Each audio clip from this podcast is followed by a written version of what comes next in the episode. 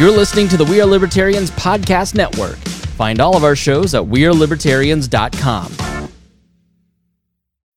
Sign up to The Economist for in depth curated expert analysis of world events and topics ranging from business and culture to science and technology. You'll get the weekly digital edition, online only articles, curated newsletters on politics, the markets, science, culture, and China, and full access to The Economist Podcast Plus. The Economist is independent journalism for independent thinking. Go to economist.com and get your first month free. You're listening to the We Are Libertarians Network. Learn more at WeareLibertarians.com.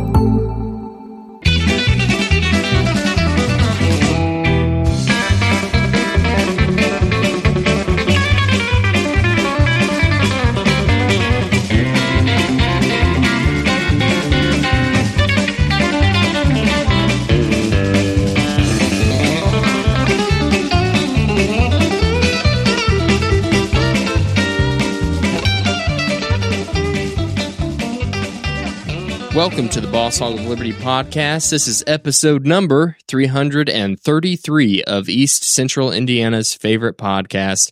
Tonight, uh, our featured guest is Mr. Clint Weaver. Clint is running for Henry County Council at large this year, but we're going to be talking to Clint about a lot of things tonight. We're going to be uh, doing a little bio about Clint, getting to know him. Um, he is new on the ballot, a first time candidate. So we're going to talk what it's like to sign up, what it's like to run, what it, uh, that whole process is and kind of what get his opinion on it. And then we also have a story where Henry County has a new protected wetland area called the Buck Creek Fen Preserve. So if you want to know what that's about, make sure you stick around until the end of the show.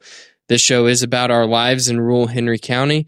Uh, we're here to push your boundaries and make you think as individuals. Sometimes we'll provoke you, sometimes we'll make you laugh, but hopefully you always learn something new.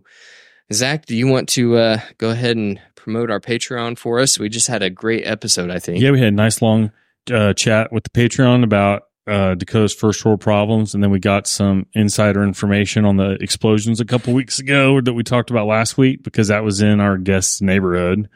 Um, and but they're the ones. It's nice and toasty in here, even though the weather's been great this week. It's toasty here. And notice it's because the Patreon folks pay the bill, pay the bills. And if you donate, if you donate any amount, you get access to the Patreon feed. You get to see the show notes um, that have links to any of the things that we talk about. And if you donate fifty or more dollars a month, you get named. Uh, you get your name dropped in the beginning of the show. And so we have Christy Avery, who's our favorite Norwex dealer, um, Jonathan Phillips, who is also running for office and is. Uh, our the favorite sales guy of uh, the hosts here at Andy Moore Buick GMC, and then we have Anthony Meyer, who is always creating memes and running product all over the country with his 18 wheeler, and then introducing we have a new That's right. new sponsor um, who's sponsoring as a business, uh, Sports Corner, who for anybody that's been a Newcastle resident, that's been a business that's been around for as long as I can remember. Um, and they're under new ownership under the Reese family, and they have jumped on and supported the show uh, to sponsor us. And we're going to have them on in a couple of weeks to talk about their new adventure. Yep, we are. Uh, really appreciate them. A few weeks ago, I made the joke where uh, Christy Avery, John Phillips, and Anthony Meyer, they've been in the $50 a month club for so long. I was starting to get worried about it. And now apparently that's all I had to say. And Sports Corner just jumped right on in there. So yeah, I know we, we've been talking with Blake, the owner, with one of the owners of the, the, I think they waited until last week when they officially announced their ownership of the business. And so they jumped on when that became public. All right. And if you want cool. some merchandise, t-shirts, um, whatever, hoodies, uh, all those, all that fun stuff, just send us an email or you can send a voicemail to us on the website, bosshogofliberty.com, which is officially fixed, by the way, Zach. I don't know if you, I have not tried that. it, but yes, thank you, dear leader. Yeah, we've got Chris some, Spangle for fixing the website. You had to kind of go a roundabout way to get to it the last couple had some messages. There were some issues with the security settings, and so whenever you tried to go to the website, it said that your information was under attack. We were not attacking anyone's information. Oh. I promise. I do love, I do love when I get that message from a website that is obviously not doing that. Like yeah. I can't, I don't have one off the top of my head besides like Boss Hog, but like you'll go to a website and you're like, No, they're not. Like these people are not trying to steal. I'm like, but your browser like will not let you go to this Yeah. website. I've I've seen that before and never knew what it was, and now I know what it is. Oh. It's it's the security settings on the the host site, so that's what it is. But uh, anyway, Clint, let's get to know you a little bit about um a little bit here on the top of the show. Sure. Um, just tell us a little bit about yourself and where you grew up, the bio, that kind of thing. Um, my name's Clint Weaver. Um, grew up in Henry County. Grew up in Newcastle. Um, uh, graduated Newcastle '99. Um, college bounced around a little bit. Uh, a few different schools. Finally finished up at uh, Ball State, and then um, oh gosh, um, worked at steel mill for a few years right out of college. Um, Ingersoll, as most local older folks know it as, it's now currently Newcastle Stainless Plate. Yep. Uh, got laid off from there uh, along with 20 other guys or so. Uh, believe that was 09 ish, somewhere in that ballpark. Went back to school for a little while. I did heating and air for a while. Um, I was a freight conductor for Norfolk Southern uh, for a little over a year or so. So you you were an actual freight conductor. You were driving the trains. Uh, that would be the engineer. oh, okay. I, so I was the conductor. Um, what's the- the what's the conductor do? so the conductor tells the engineer what to do. So Oh. you know, it's he's the one with his hands on the controls, but uh, they're typically the ones if you see a train at an intersection or somebody that's flagging traffic or actually directing trains on the ground, that'd be the conductor. Um, they're the guys that are uh, hanging on the back of the train if they're making uh, backward movements or if they're in a yard uh, switching and putting different combinations of cars together to actually take to different customers. Gotcha. So yeah, is is interesting. Uh, really a pretty good job, but uh, difficult lifestyle. Um on call, twenty four seven, literally. Um, no schedule. They'd call you, and you had an hour and a half to get to work. And if you didn't go, it either count against you or you didn't earn a paycheck. So Wow, that's crazy. yeah, it was. It, you know, I was with my wife at the time. Uh, we didn't have any kids and being laid off, I was exploring different jobs and trying to figure out where I was going to land full time. And uh, benefits were good and it paid well. But, um, you know, I learned pretty quick it wasn't any way I didn't want to raise a family with that kind of lifestyle. So started looking around a little bit and uh, sit on the couch with the wife one evening and she says, Hey, uh, state police is hiring. Um, you interested? And so my bachelor's degree was criminal justice at Ball State. So I'd had some interest in law enforcement, but um, I never really saw myself getting into law enforcement, at least right out of college. Um, I wasn't really where I wanted to be. Um, but long story short, I applied and got invited to the 67th Academy, and uh, me and 78 other guys started the academy, and gosh, that would have been 2012. And um, so I was a trooper uh, about three years. Um, worked out of the Pendleton Post. Worked with a lot of great uh, guys. Um, but again, the shift it was an afternoon shift where I was at, and with the way that the seniority worked, and um, wasn't a good fit either. I saw the kind of the writing on the wall that uh, that lifestyle and um, working afternoons would also be difficult. Yeah. By that point, we we had our first daughter, uh, Molly, and well, only daughter. But um, so uh, I left that and um, got a job with Duke Energy, and uh, now I'm still with them, middle lineman, going on be eight years next month. So that's uh, that's kind of how I landed here. Uh, but lived in Newcastle all my life. Um, raised my family here. Uh, got two kids. Molly's nine, Harvey's five, and um, my wife Dana. We both work here and part of the community, and just uh, it's our home. You can't uh you can't escape the call out life. It sounds like. No, no, but now I have a choice. I have a choice. Yeah, yeah. yeah, yeah. The- Somewhat of a choice. Uh, correct. Yeah. It's, you know, it's a lot different. I actually had a call out tonight and, uh, Hmm. I almost didn't take it because I thought, well, maybe I won't make the podcast if I took the call, but, uh, turned out it was something fast. There So, we go. yeah. We like those ones. We like yeah, I know. I, I was, I felt real bad if I'd missed it and had to cancel on you, but Did your brother work for the railroad too for a while? Cliff did. Yeah. Yeah. I remember him telling us how that worked. It yeah. And it sounded night kind of like insane. That just did this they you just be whatever time, get a call, you need to be here at this time or else kind of thing. And it was just like any moment, any time, you don't know where you're going. it it was like just sounded kind of crazy. and you know, and they'll tell you that in the beginning that that's kind of what to expect, and that's really the worst case scenario. But after you get in there, you realize like there's an app on your phone. You see the different trains that are going to get called. You kind of understand the schedule. There's a list. So I was on a the conductor board, and there might have been eight of us on the conductor board. Well, I knew that there's only going to be three trains called in the next 24 hours. Well, they got to go through that list and call the guys ahead of me. So you, you With- with some you can experience, plan a little bit. you can plan a little bit. It's, I mean, it's still not great. Don't get me wrong, but, uh, you did sort of get an opportunity to sort of schedule yourself a little bit and know when to expect that phone Yeah. call. it's pretty stressful like that whole the whole on call uh system like i mean i know that you do it now with uh being a lineman and being on watch and i've done it with um voluntarily signing up on pager duty Right. and just uh hey do you want to go out to eat and you're like it's got to stay in newcastle Right. you know we got to stay here Yep. and uh, everybody else is getting margaritas Right. know. Right.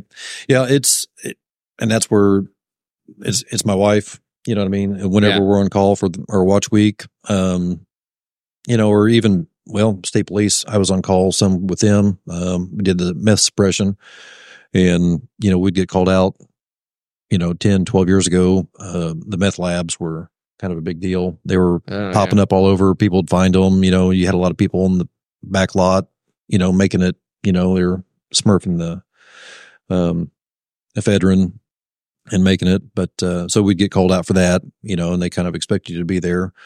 But, um, but now though, it's, it's totally, it's, it's all on the wife. You know what I mean? Yeah. It's, it's whenever you get that phone call or like you said, it's, I can't be counted on for picking the kids up. I can't get them to practice, Hmm. you know, get them from the sitter. It's, uh, yeah, it's, it's stressful, you know, but Yeah.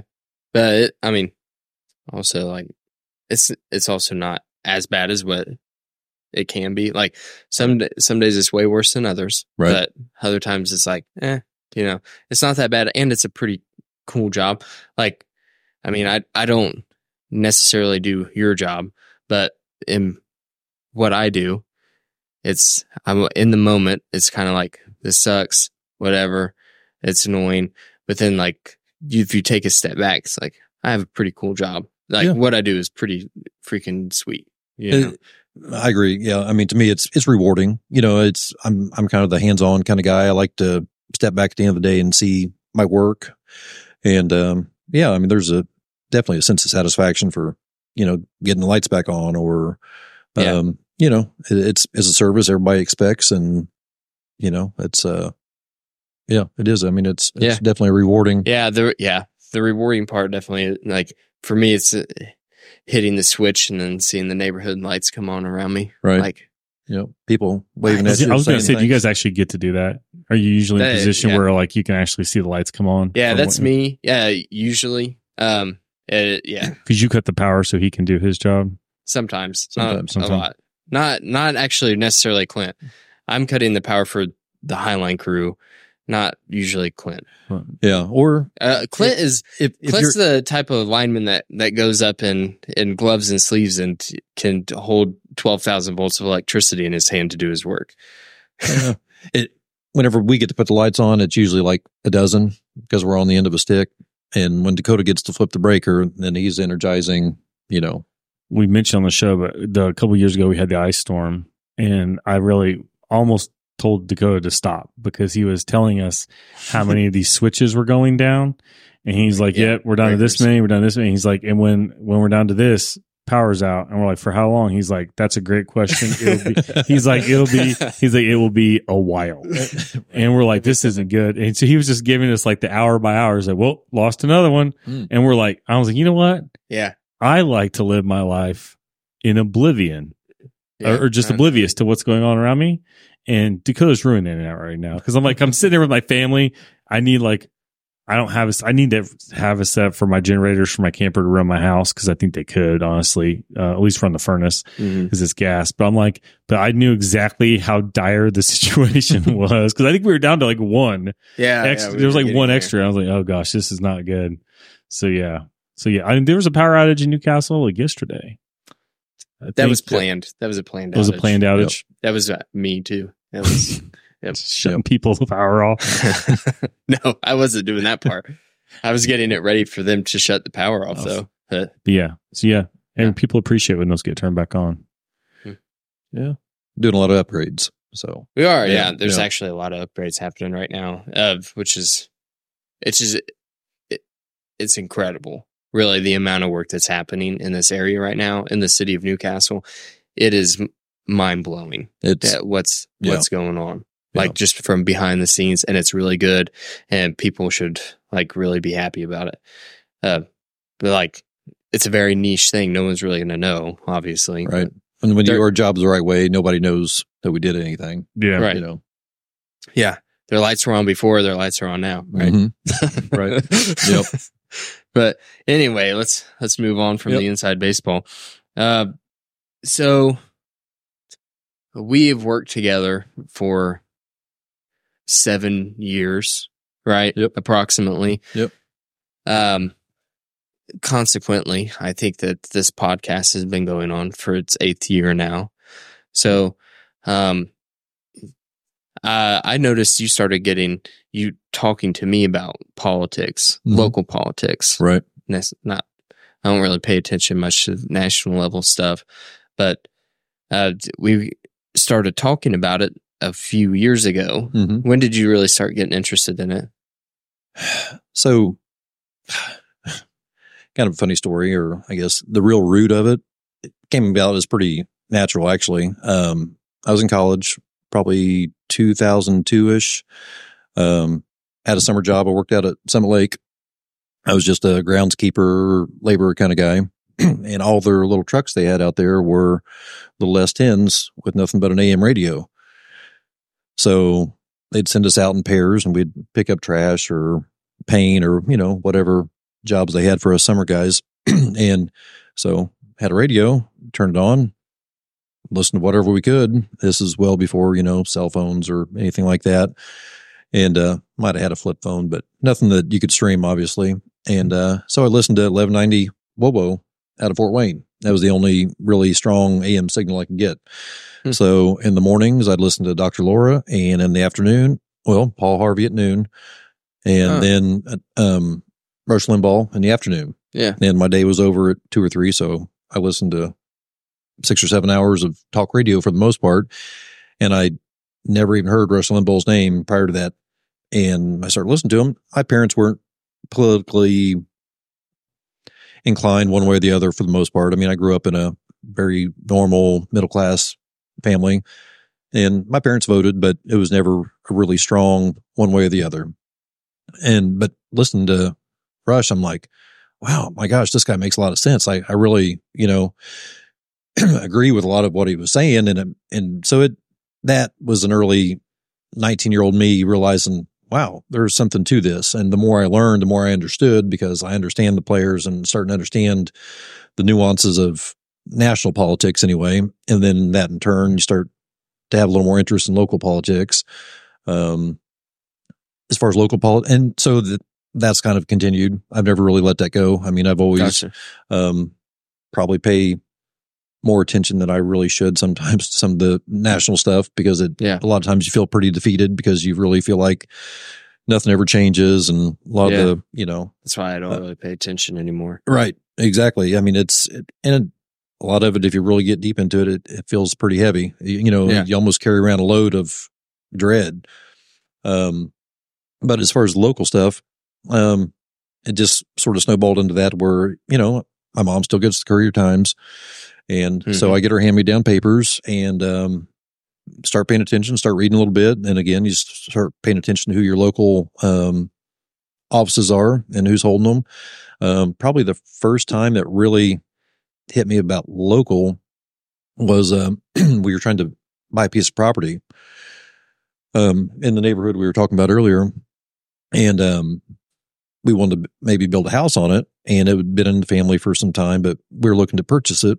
And we found out that we didn't have enough road frontage for to build a home.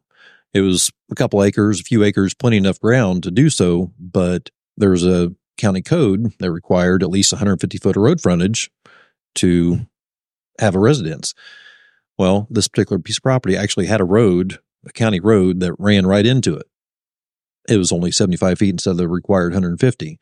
so I had to go to the county um, planning commission, I believe it was, and more or less state my case that, hey, you know, this is who I am. You know, I'm standing up there in front of these people and felt pretty nervous, you know, but uh, had to plead my case as to why I thought I should get this variance to potentially build on there. And I got the outcome I was looking for. I explained my case. I'm like, well, the only reason for that footage, which I found out was for public safety. Um, so you have access to utilities and things like that, all of which was available because of the road and yeah. the way it was built there. But, um, so they, they passed it and we got the ordinance and then it, things changed. We ended up doing something different anyway. But, um, so then I realized like, wow, these elected officials you know, or appointed officials, I don't remember the case, could have basically just told me no. You know, this something that I'm going to potentially do and how my family's going to raise my kids here. If they would have said, yeah, I don't really think that sounds like a good idea because we have this ordinance here. Then all of a sudden, you know, they can say no and be well within their rights and right, do right. nothing. Absolutely. And it, it's well within, there's a reason why. And I understood that. And, you know, it just realized that the local politics do matter and, right. you know, whenever they touch you and your families or, you know, there's restrictions or regulations that, you know, you feel personally, that's, it's us local individuals that have an opportunity to impact yeah. that. So. Yeah. And you can actually make a difference here. Mm-hmm. Right. Yeah. yeah. Right. So it's, so that's where my local interest, you know, really kind of started. And that sort of, like I said, sort of snowballed into just trying to pay a little more attention. And I feel like it's just being a responsible citizen to understand what's going on. So you uh you told me a few weeks ago you were running for Henry County Council. Yep.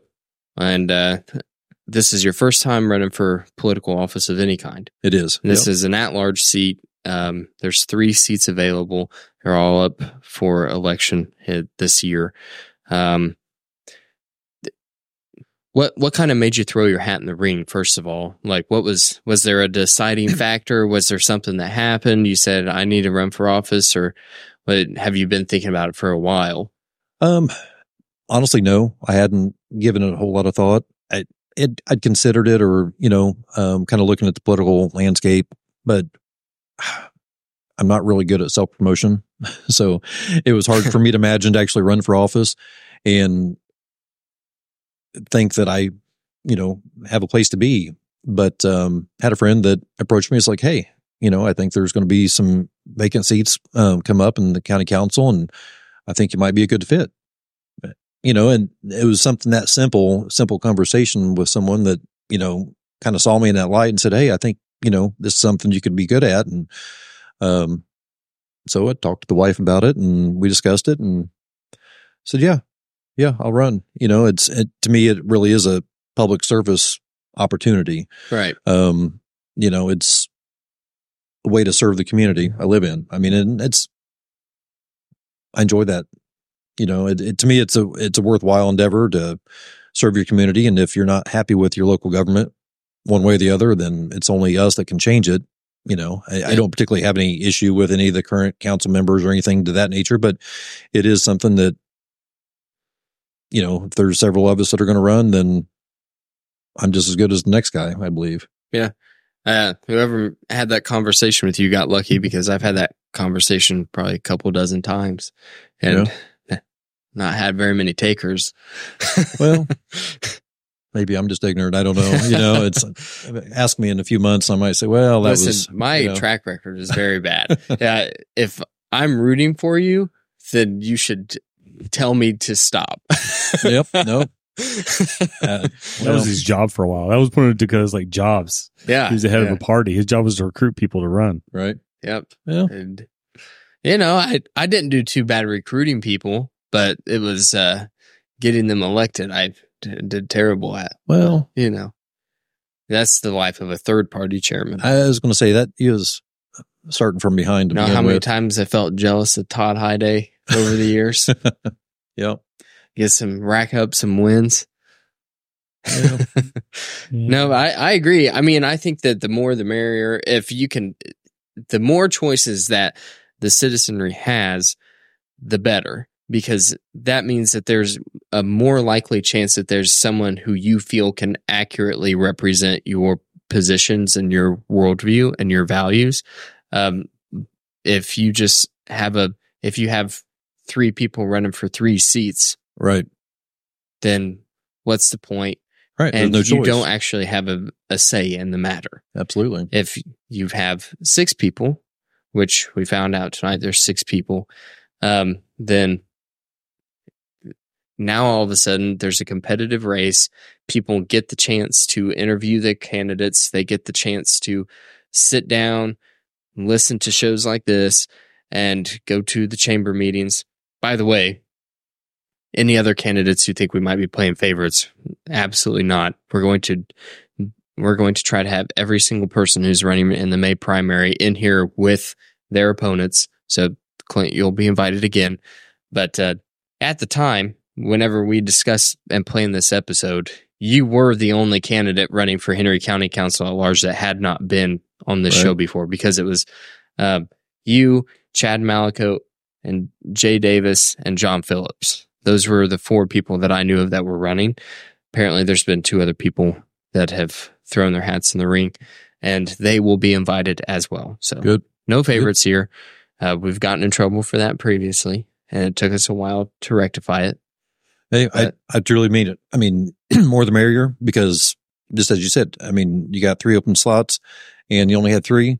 That that's not a choice. You know, I mean, there's not even a reason to have an election essentially. Yeah. And, Yeah. you know, I think when you have more people running, you have an opportunity for maybe better turnout because there's just Hopefully, more yeah. information out there. And, um, really just hopefully more people get actually involved, like seriously involved in doing their research and reading about it and just learning. Right. It, it also kind of forces the candidates to identify their positions and separate Right. themselves a little bit better. absolutely. And then hopefully, like maybe if it's close, you might see that oh, this person pulled some stuff and this was their position. Maybe you understand that position, that whatever they were kind of running on might be more important than you think it was to various people. So yeah, it gives you a better perspective on what people's, what people want in a candidate, the more, uh, individualized the candidates have to be because like I said, if there's a good field, then if you have three for three, then they're all just going like, well, I'm done. They won't do anything. right. And they, yes, because they don't have to. But yeah, if you get some It- competitiveness, You know, like when we had the sheriff's race going on, and the the primary field was packed. Right. I don't, I don't know if you remember that primary episode, but Oh, yeah. jamming the guys Yeah. in around this table was a, a chore. Right. and we had people sharing microphones and John Sproles was the only candidate that was, you know, saying anything different. Right. I mean, to to just say it bluntly, he was the only one that was going against what the other guys were saying and making his individual positions known and showing that he was different. Right. And he made it through and then he got elected. He's now currently our sheriff. So that's kind of the thing that has to happen whenever you've got a more crowded field, whenever you are running, you are running against people. Yep. You need to make it known that you are different. You're not going to sit here and just read what the Republican Party platform is, and that is also your position. It's it's the job of each candidate to make it known this is who I am and this is why I'm different and this is why I think that I'm the best fit. And then it is the impetus is on the citizenry and the voters to say, yeah, I liked that. Right. You know, I identify with that guy Right. and make that choice. And I mean, the second worst thing that could happen is all six people just say the exact same thing. Oh, absolutely. You know, Yeah. yeah. If you're not trying to differentiate yourself, that's not adding any information to the to the equation. right? And it you know. just, it, honestly, as a voter, it just makes it more difficult because then you go in there and you're like, well, then it becomes strictly name recognition. Yeah. You know, I mean, it, Right. people that is like, well, I got to pick three, and I don't really know what the office does, but I'll I recognize a couple names, and I'll just guess on the others. And you know, and so the more interest there is in doing you know shows like this, and just having an opportunity to speak to people, um, that just adds value to the office. I think. Yeah, I agree. So, And so, first time running for office, you showed me um, all the paperwork. We talked Mhm. about it, and that you had was that kind of was that surprising? Like, has it, the sign up process was it more complicated than you thought? Was it less complicated? Um, initially, I of course didn't know what to expect. Um, I expected it to be somewhat complex, I guess, in some way. I mean, it's an official office that you're filing for. Um, but, uh, the folks in the clerk's office were fantastic. You know, I walked up there, explained, you know, the office I was wanting to run for, had a few questions. They were very helpful. Um, you know, said, if you have any other questions, we're always here. Here's our hours. And, you know, is just a little reading, you know, it, Yeah. it really wasn't too bad. Um, you know, I think if there's any stigma that, you know, to run for office, it's not like a, you know, you have to have so many signatures on a, you know, ballot or petition to, you know, be nominated or anything like that. I mean, for a local office like this, you know, Yeah. anybody that wants to run, they can go up there, they file the paperwork and, um, they can be on the ballot. So yeah. Yeah, they our clerk's office does a really good job of trying to make things really clear. Um, I had a lot of questions whenever I was the county chairman for the Libertarian Party. It was um, there's a, a lot of things that you have to file. There's financial reports. There's we uh, weren't part of the primary process, so we had the state of Indiana has the Libertarian Party do a convention process. So you meet as a party nominations are made and then the members of the party at the convention vote on who will be their candidates to represent them on the ballot. Really? So it's Wow. it's a primary process but it's held privately. Right. And so there was all the paperwork that had to go into that and um our clerk's office was very knowledgeable and very helpful to me. So any person that is thinking about running for office, kicking it around, we just talked about how the more the merrier, it's better. Um, you just heard heard it from Clint. It's it's not super difficult. Um, yes, it does require time, effort, and but the there's not much red tape keeping Right. you from doing it. No. It is it is difficult to run for office. I'm not going to say it's not. I've done campaigns. It's hard work, but the red tape is is really not. very minimal. It's a there's there's very few barriers to entry to running for office. You know, Yeah. I agree with which that. I think is a good thing, and that is exactly how we want it, and that's how we want our clerk's office to be ran. Um, I'm. It's been a while since I've been in that process, Mhm. so that's why I was asking you because Yeah. I wanted to make sure it was kind of still no, the same. it is. Yeah. I, I was pleasantly surprised. I mean, really, it was Yeah, there's yeah, you were showing me some of the paperwork, and there was a couple. There was I think one form that threw me off. I was Mhm. like, oh, this is really confusing. But they have like little cheat sheets that they Right. put in your Manila envelope, and has explained the form. walks walks you right through it. Yeah. Yeah. I was like, oh, that's that's awesome. That's Yep. great. So, yeah, absolutely, run for office and then come on this show and explain your positions. That's, Absolutely. that's what we're asking for. Yeah. All right. Anything you want to promote, real quick, Um, I don't before so. we move on to the protected wetland? Um, have you started uh, fundraising? How can how can people donate to your campaign? Um, do have an account at the um, uh, credit union, uh, Eastern Indiana Federal Credit Union. Um, the account's titled um, "Citizens to Elect Clint Weaver." Uh, if anybody would like to donate, I'd gladly accept donations that can be made there. Um, yeah, hopefully we'll start uh, getting some signs and maybe some T-shirts made up and try to get my name out there a little bit and There we go. yeah, look for an opportunity to speak to people. you're going to be on this you're going to be sitting around this table and then the next time that you are here jeremiah will be sitting here and there will be three people squeezed in on gonna either side of us Sounds six good. people total it'll be We'll make it fit. yeah it'll be nuts next Yeah. time right now it's nice and quiet. It's Who'd you- easy. Yep. but next time it'll be a lot more difficult. I promise. um, let's see here. I saw a story come through uh, the Courier Times a couple days ago, and I thought this was pretty cool.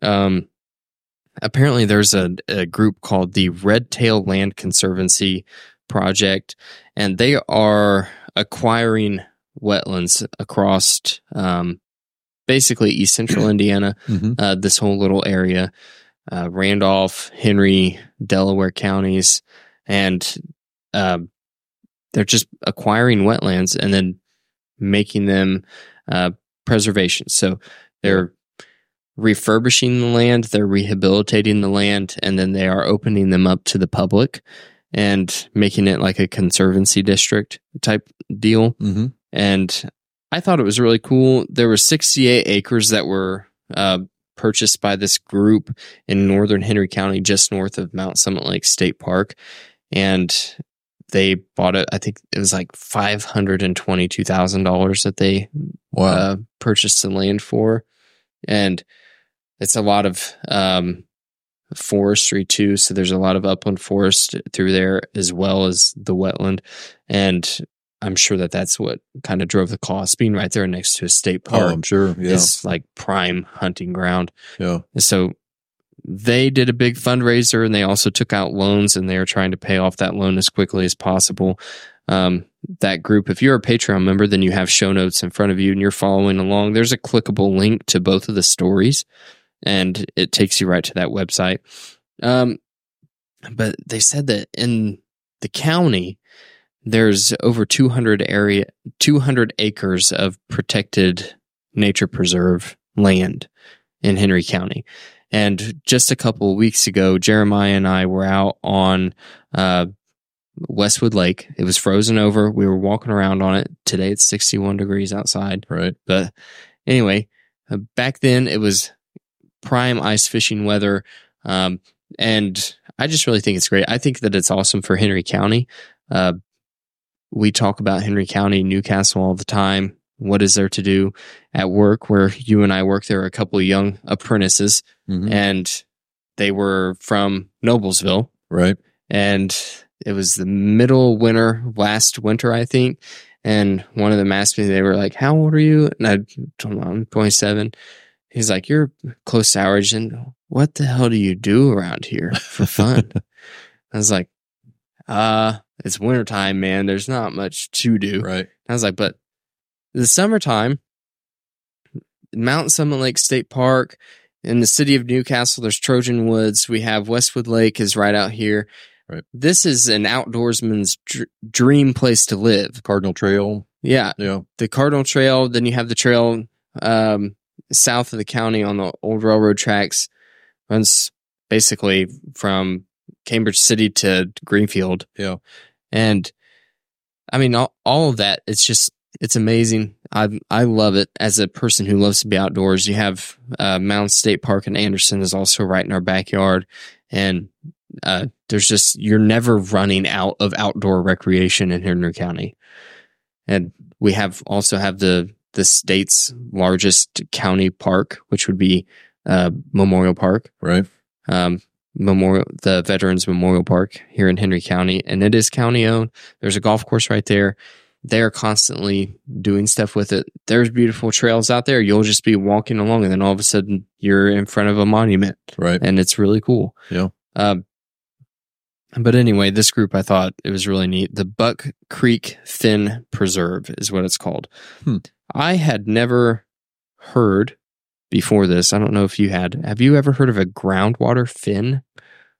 I haven't. I've not heard that term. No. So I'll pull up the. Uh, Surface water like a spring. I guess that's what I'm sort of envisioning when I hear like groundwater fen. so fens are peat. Here's from the Google de- definition for you. I didn't know this before today either. Fens are peat forming wetlands that rely on groundwater input and require thousands of years to develop and cannot be easily restored once they are destroyed.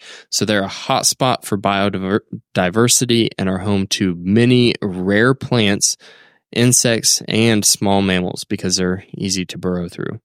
So basically, it's a you've get gotten into a valley and the groundwater is closer to the surface hmm and it's kind of pushing up and creating um, like a mound of swampy wetland Right. area.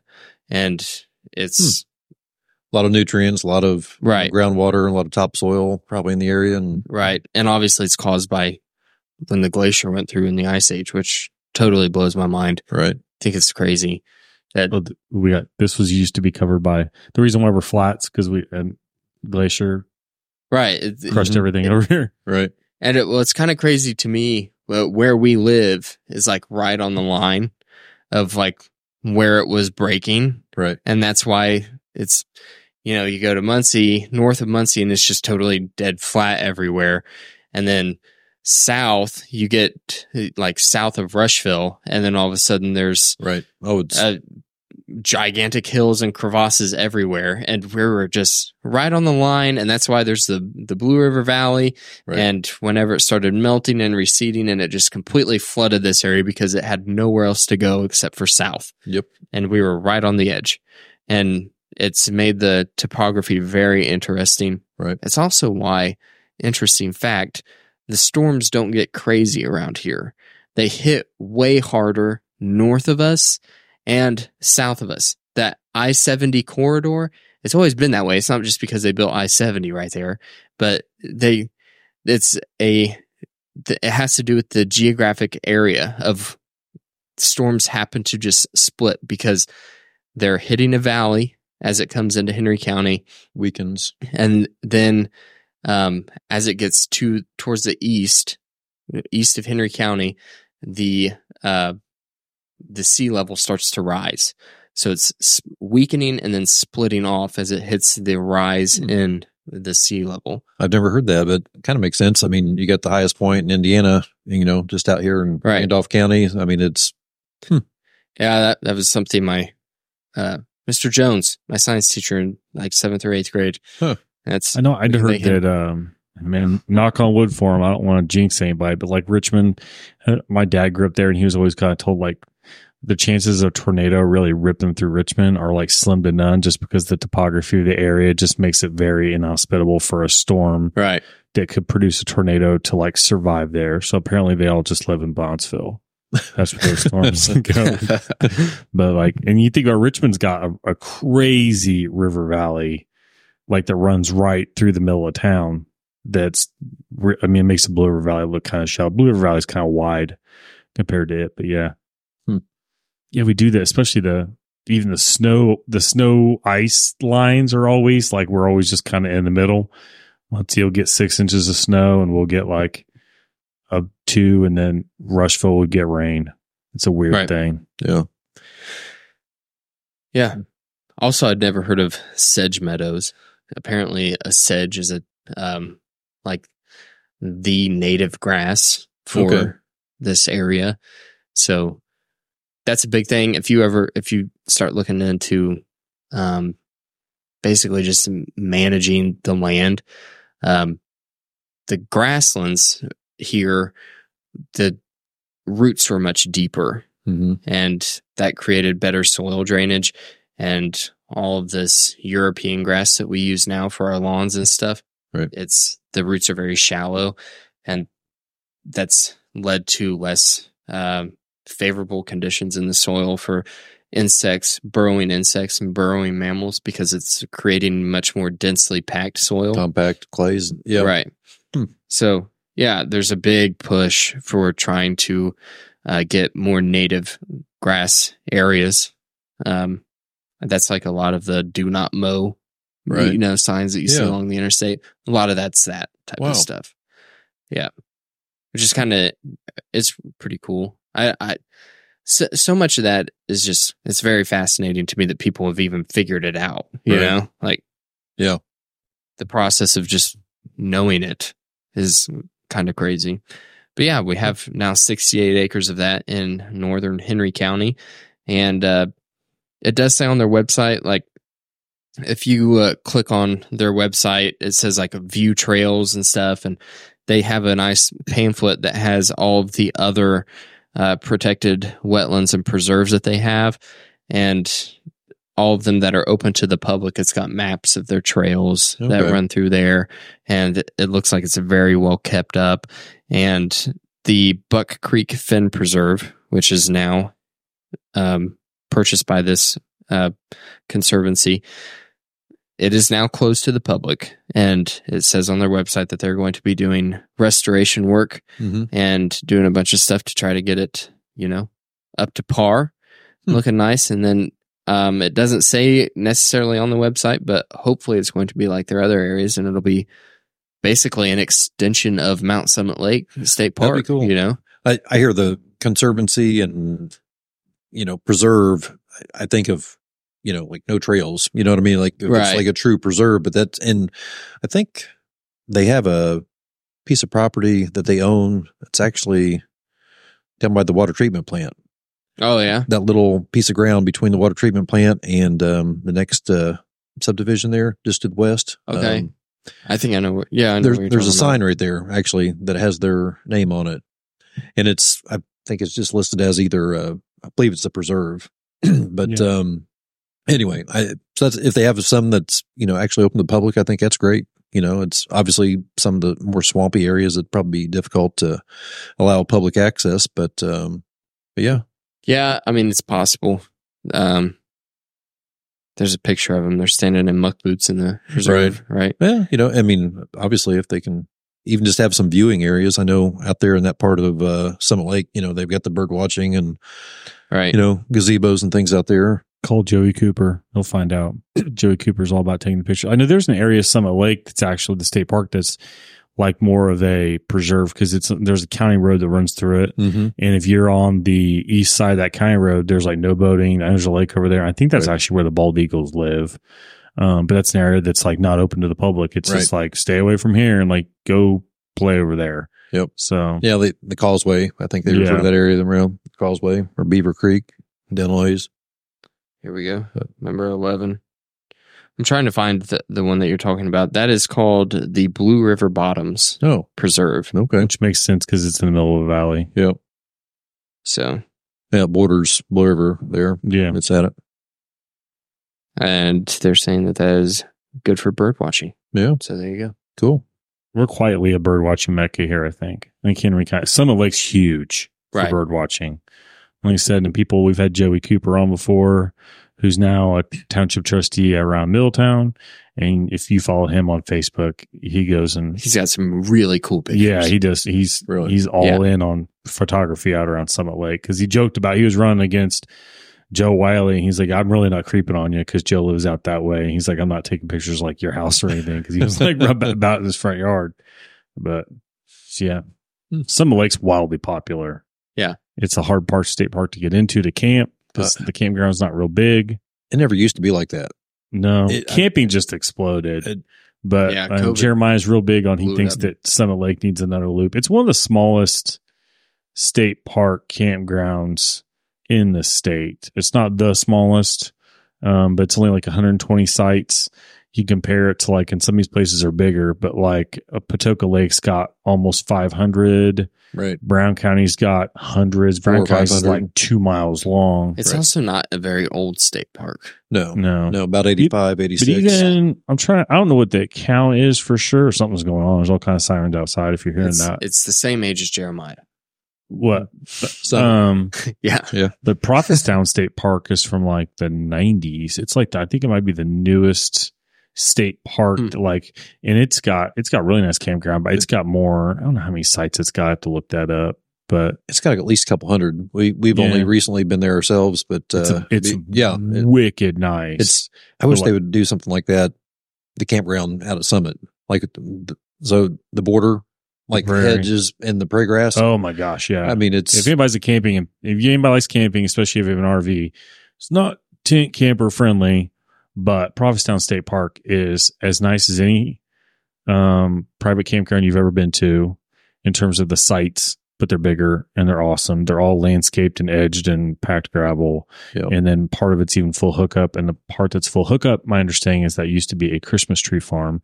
And so there's a bunch of pine trees and stuff around there. Most of it though is prairie. Yep. So it kind of, it's the closest one to feeling a little bit like Summit Lake. Cause Summit Lake, I don't really think of as a, a woods a super woodsy park because I grew up No, with like a, a lot of it being like that little forest. If you're familiar with Summit Lake, there's little little woods right by the beach. I remember that was like not much going on there. Right. Um, Prophetstown has very much has a feel like that. It's a it's a very prairie.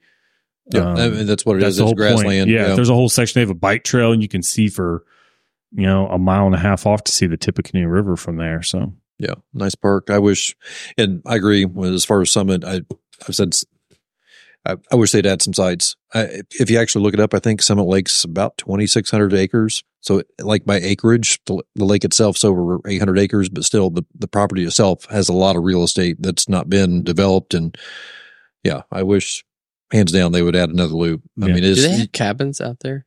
no, they used to Yeah. have like these t- one or two like The Ball- rinky dink little things. It was Uh, like a shed. it was a Ball State project. Yeah, They and then they, like two years ago, two or three years ago, they disappeared. And they and, like literally all they had to do was like probably come in with a forklift or a skid loader and just a boat, pick it up and move it. there's the boat rental now. Is that what those are? Yep. Up at the boat rental. Yeah. Yeah. So it was just these. Our like- new state legislator is coming on next week, so maybe Oh. we can uh, talk him into lobbying for the n- newest uh, state park inn to be placed. Yeah, in Jeremiah would Center. really like it. And, and there's a spot like, and it's, even if they, they could either add a loop to what they have now, and they have a kind of a natural spot to do it, although there's a nice trail. So people familiar with the park go to trail two. There's a spot over there you could do it. Or that's wouldn't be a bad idea. It's like there's there's a causeway that runs right through the middle of the lake. You could throw a campground on the back side of the lake Oh, pretty yeah. easily. Cause like I know that um Turkey Run, for instance, campground is not park adjacent or it's it's in the park.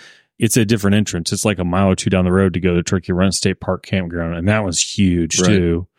Um so yeah, they could do something and I think the only one I know of for sure that's smaller is Quakertown, and that's an SRA, and it's tiny, Yeah, Yeah. and it's got a hundred sites, I think, or hundred and ten or something. Yeah. I like Quakertown. Uh, that's a nice. It is tiny. Yeah. You think it's not, you don't know it until you like pay attention, but, But- like I ran around it, not a lot of running in there, but, but I went to the beach, um, area, like ran through the parking lot and it's like, you think, oh, this is all big, but you don't realize that they just don't own any land very far outside of whatever you're using because Mhm. there was a tree stand eight feet from the beach parking lot. Like that's how svelte the property line is. And then like we were just sitting there and there's these people that are like wandering through the woods and we're like, what are they doing? You don't do that when you're in a, a park, SRA or whatever. And we looked it up. We're like, oh no, they're on private property, but they were like 50 yards from the campground. We could see them. There's a valley behind it. um, so yeah, that's it. It has a comparable size campground for being a tiny, tiny park. I think that Whitewater is the only actual state park Yeah. that's by Brookville. yeah. Because Mount, Mhm. Mounds is, which Mounds is is- confusing. yeah, Right. There's Mound State Park, Anderson, Indiana, Mounds SRA, which is hu- which has got a huge campground. yeah. Right. It's probably like I don't know three or four hundred sites.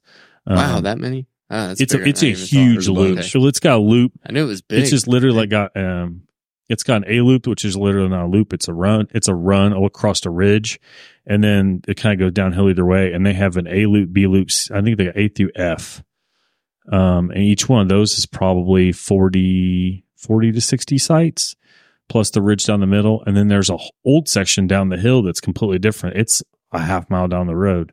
Hmm. It's a big, cause it's a big boating, like monster in the Yeah. summer. Like we went there for Labor Day one year because we oh just, gosh, the boats on Brookville and Labor Day is Well, insane. well, because we had, we normally had some standing, our standing reservation with some friends, or they had, we knew some people through some people that had a big hog roast, and they'll let people camp in their backyard with campers. We did that, and then that got canceled. Like, well, we got to find somewhere to go, and so we found that like last minute, and it was insanity because they allow more camper, they allow more vehicles because everybody has their boats, and so first thing in the morning, there's all these people that are kind of hungover and their kids are in the back of the boat hanging off the boat while they drag it down to the water. And then they all come back at six o'clock drunk with the kids hanging off the mm-hmm. boat and they're speeding around. But it's crazy. So we don't go back to Mounds SRA too much. Whitewater. I love Whitewater. Yeah. That's a hidden gem. It's not too far Yeah. away from here. That's And because of the glut of campsites down there, you can always get a si- site of Whitewater. yeah, yeah. It's one of our regulars too. For a weekend Yeah. trip, it's not too far, forty minutes. Yeah. You can be down there, and Yeah, you don't have to be in a rush to get back because it's an easy drive back. And there's no like I don't know. Clint might be different than me. I hate the interstate, hate tone on the interstate. Yep. And it's a super easy drive down there. It's a good drive. Yeah. One thing that is funny though is if you're used to seeing the the mounds, the uh, Native Indian mounds at uh, Mounds State Park in Anderson, Mhm. and then you go to Mounds SRA, kind of expecting the same thing. Right. Oh no, You're- totally You're different. sorely disappointed. I guess there Yep. not there is a mound. There is a mound. We almost missed it. The trail goes on top of the mound, and there's just trees growing on the mound. Like there's and no, then, there's no like and then there's a little preservation sign that's like that's like here's your the mound found by this doctor, and you're like, Huh. oh, okay, I'm standing on top of the mound It And is- because you at- used to like at Mound State Park. It's like a thing. you're staying Right. off of the mounds. They are well marked off. well manicured. They've got the like walk. They've got the little walkway bridge that goes into the opening of the main, the Great Mound, and but you're not. They don't allow anyone to just walk on. It's like a sacred place, right. and there, there's just there's That's literally fair. it's in like the woods. It's I mean, there's just one in a the hill in the woods. You know, There's one in the middle of Newcastle, like At right next to the high school. Yeah. yeah. yeah, They just bent a road around it. Yep. yeah. It's just like, okay, what's this? You look at it, and you're like, oh, Hmm. but yeah. That confuses a lot of people on state camping on camping websites. The Mounds SRA, Mounds State Park. thing. I bet it does. Mounds State Park's really hard to get into too. It's tiny. I've only gotten in there once. Hmm. We're trying to go peaks. I. I really enjoy walking through Mound State Park. They their trails are so they're incredibly kept up. you can, It's, get, it's you can get amazing. lost in them. You can Oh, just yeah. go meander Just- around. There's kind of, it's kind of a web. Um, and then the ones down by the river in Trail Five. Oh yeah, you want the map. You want yeah. a map Really? at Mound State. And I think It's it's such a small park. It's only like a couple hundred acres. And Yeah, but I think you could do if you do the perimeter, which is not hard to do, and you're doing like three different trails to do it. Um, you can do like f- I think it's like five or six miles. really, I think. And, and that's the part that's confusing is that so many different trails intersect with the other ones. So if you're trying to stay on like I want to do a two mile loop, that's what you have to pay attention to. right. Is like Take a wrong turn. like and keep doing it mentally like up here at the fork i'm gonna have to go this way because a lot of them aren't marked with like trail two is this way and trail three is this way Right. but they're very clean and Yeah. kept up and they're super wide like Hmm. You could Probably run, yeah, four really easy could to, run abreast. Yeah, real easy to like you could run those yeah really easily. There's like yeah, but yeah to do. It is a web though down by the river. yeah It's just a, a web of trails. It's really hard. and the river is super cool because it's full of freshwater mussels Hmm. so like the beach is just like fresh it's not really rocks there's just thousands upon thousands of freshwater mussel, mussel shells Really. all, all along the shore in with the rocks. And my, my son thought that it was just the craziest thing he'd ever seen in his life because he's only seen s- shells at the beach. Yeah. He's like, there's shells here. yeah. Yeah, and they've got some a little bit of paved. They got paved trail to get back to the mounds, and after that, it's but yeah, it is really well maintained trails. I try to go over there Yeah. a couple times a year just There's to a- hike. a, a large population of, uh, melanated squirrels. So all black squirrels really. that, through there. You usually have to go a little farther north to catch those. Right. Right. Wabash State Park, you get a bunch up by Wabash, which is up by Blackford. Yep. Yeah, there's- Warsaw, that area. I think the only other place I've seen them is, uh, well, yeah, north in Michigan City, Indiana. Mhm. So yeah, but yeah, there's a there's a huge population. Some I, I, I say huge, but like there's Enough it's not like four, you know. Hmm. Which You get around. Wabash State Park's campground, and that's almost all there are. There'll be a couple, and then once in a while you'll catch them. Somebody got a picture of one that was evidently like mom and dad were different. One was black and one was a regular, whatever, red scroll right here. So it was half and half, split right down the middle. Wow, that's really cool. Yeah. So it's Huh. like upper half was black, and then it's like lower half was red brown kind of thing. So Hmm. that is an interesting thing when you go up there and people are like, you pay attention, you look around, you're like, why are the squirrels a different color Yeah. here? Yeah. Yeah, it is pretty crazy. Uh, I think it's time for us to wrap up. Zach, if you Hmm. want to start us off with final thoughts, Does anybody care about the Super Bowl? Are you guys going to watch the Super Bowl at all this weekend? I plan on going to my sister's house.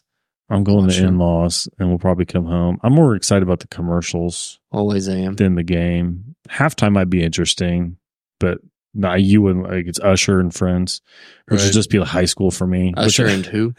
whoever Usher invites. Oh, Right. Usher and friends. Usher That's and what you said. friends, yeah, whoever he. I thought you said there. friends. No. I was like Franz. who- oh, that'd be funny. Ferdinand. Just yeah, just had an entire back of the Yeah, Archduke is back, baby.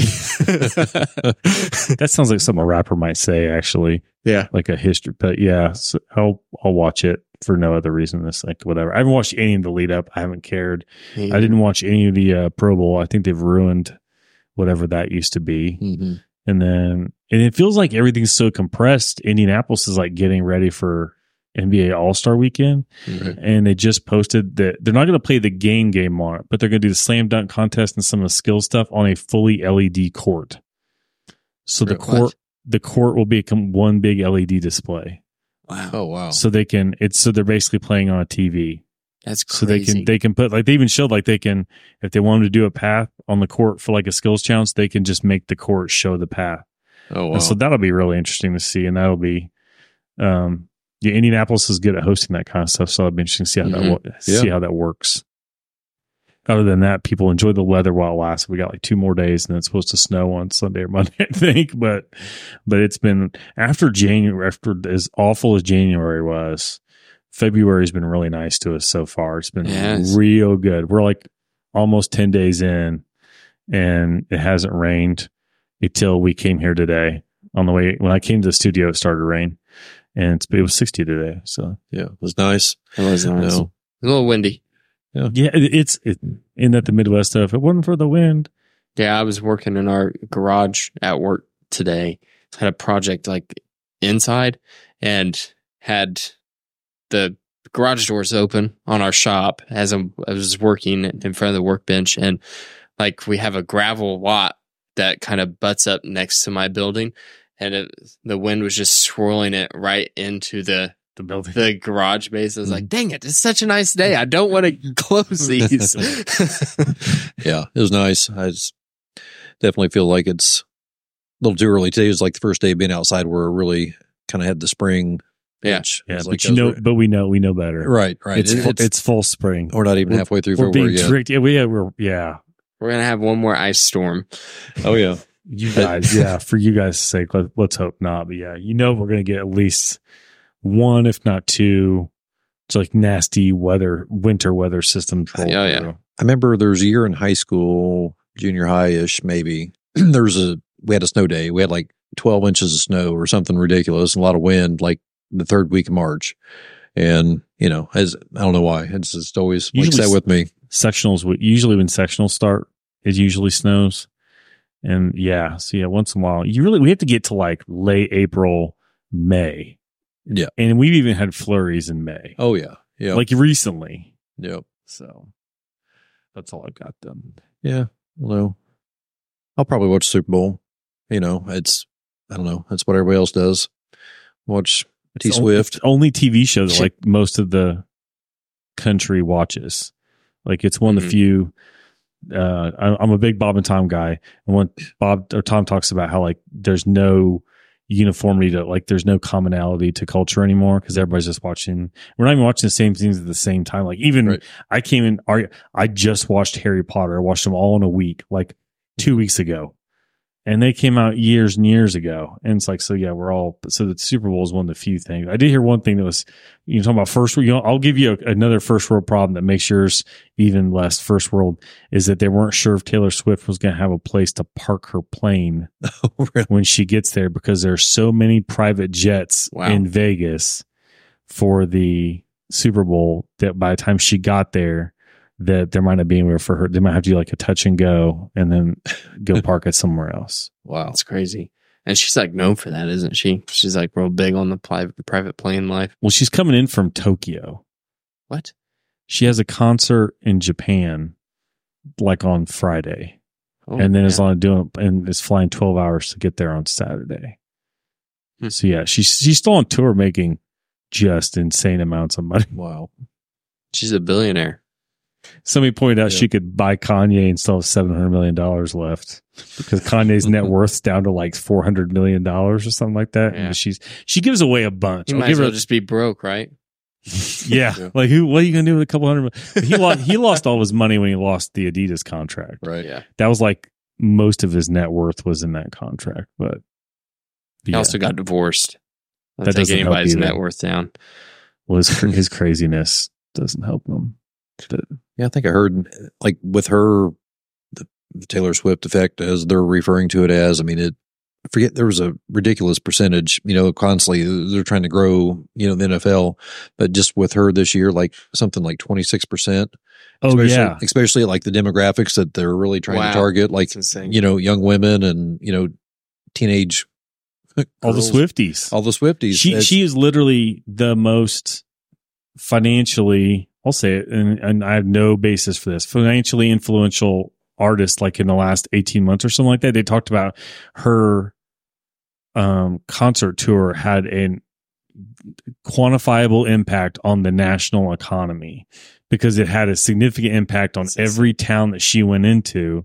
And then she also quietly threw money around kind of in the towns that she was in. She donated massive amounts of money to various charities and stuff. Like she quietly would donate to like homeless shelters or animal shelters in any town that she was in.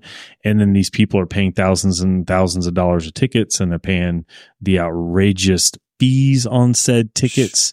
Wow. And so, yeah. So, and to then have her roll into the NFL, which is the single biggest like sporting anything like entity on television right now. And she, yeah, she's pumping it up even more. Oh, can you imagine the executives like and that whenever the Chiefs like won that game against Baltimore and they're like, oh my gosh, Just counting the money. Yeah, There's- we're, there's- we're taking Taylor. Yeah. We're Feel like- taking Taylor Swift to Vegas with Yeah. us. right. Yeah. Wonder if she, breaks up with him and then she's going to be somebody next year. she's gonna write a killer album on Oh, it though. You oh, know uh, she's gonna have a killer It'll album. be an album and her, then her right, Adele. right. Gonna, they throw albums down when relationships end. That's every one of them. Yeah. What you got, Clint? Final thoughts? Final thoughts. Uh, I appreciate you having me on. It's it's been fun. Uh, enjoyed being here and uh, look forward to coming back and talking to everybody else about uh, running for county council. And uh, if anybody'd like to donate, I'd appreciate it. Or any other questions, I'll be around and uh, try to figure out a better way to get myself out there publicly as you know time moves on a little bit. But um, I appreciate saw it. we have our first political billboard up in Henry County. It's Really? For a s- circuit court judge, circuit three. Is that right? I don't know. They're I'm doing not billboards for haven't seen that judges now. Yep. There's a billboard for Henry County judge. Who's, whose billboard? I can't remember. I They did a great should, job. shouldn't on have it. even brought it up because I I totally forgot. well, But anyway, Yeah. it's never too early. No, well, again, thank you though. I appreciate it and look forward to coming back. And Absolutely. Thanks for coming. I- we I- made it. And I was wondering how long this, you know, really to, you've done a good job hosting. I appreciate it because I was really nervous about being here and, you know, We're nice to people because we want them to come back. well, Right. that's good. Done I it probably 300 times. Well, you guys are well-oiled machine. That's for sure. I, I just, there's a story. I don't know. Maybe I shouldn't bring it up since I don't remember all the details, but I just remember there being a story of like Alec Baldwin, like talking about like talk show host and things back in the day and how easy it is just to be a talk show host. And I think as the story went, he attempted it, I think on maybe NPR and they gave him an hour and he ended up calling his mom like 30 minutes in because it was a really difficult thing to, you know, fill up an hour or so. time. Yeah, you know, so it's it's fun though. It's Yeah, if you go back and look, listen to some of our first episodes, there's a lot of dead air, which is fine. Like, it's Yeah. okay, like to think and collect your thoughts for a second, but it, it can't last for you know 15 seconds. It can't last long enough to where the people listening are going, "Is, What happened? is, is my phone like right. Do I uh, still have did I audio? signal?" Yeah, Fix that, Zach. Yeah. But And if anybody's catching this and they're like, oh, I'm going to catch the podcast, um, yeah, that was Jeremiah's on that a boat. line. Um, we, we don't, either one of us don't know how to, well, J- haven't, I don't have the ability. I've never been trained on how to get the podcast out. Dakota has, but it's been years and years and years. And so we're letting, we let Jeremiah have his vacation. We did not allow him to take his laptop. Mhm. So the podcast will be going up on Monday when he returns. Sunday night or Monday. Sunday night or. Monday. So you'll have two episodes hitting your podcast feed next week. next week. Right. But this is available on YouTube and Facebook. Yep. Right now, Yep. today and tomorrow and until then. So, but yeah. Um, final thoughts for me. Um, my wife and son have made a tradition since the Whitetail Sweet Shop opened up again seasonally. They opened up. Uh, they they shut down for the wintertime because they also operate the tree farm. So Christmas time gets very busy for them. Right. And, uh, and then afterwards, they just opened up in February because Really? now they're down again. And uh, since they've opened up, Audrey just decided that that's going to be their Thursday night tradition. While I'm here, they're going to go there. And we went, we did go last weekend. And man, they've got some really good stuff in there. I Like, haven't been in there just so yet. Free shout out for them. It's really good stuff. I have Good. to try. I'm like a Weenie World like fanboy. I am too. I'm a diehard Weenie World Because, guy, but Like come on. we, I've, I know I've said this before. We are lucky to have Weenie World because go to Indy and go pay nine dollars for a cone, Right. and you're like, I could buy my whole family like twist cones at Weenie World for this. Mhm. And like, so yeah, Weenie World's a gem. Yeah, but I, I had a, a malt um, at the sweet shop last weekend, and it's been a while since I've got a malt, but I really love them. And oh, God, it was nuts. It was really good. I've heard nothing but good things. We'll have to get down there and check it out for sure. All right. Well, that's the episode. Thank you guys so much for joining us. We will catch you all next week where we have State Representative Cory Criswell is coming on the show.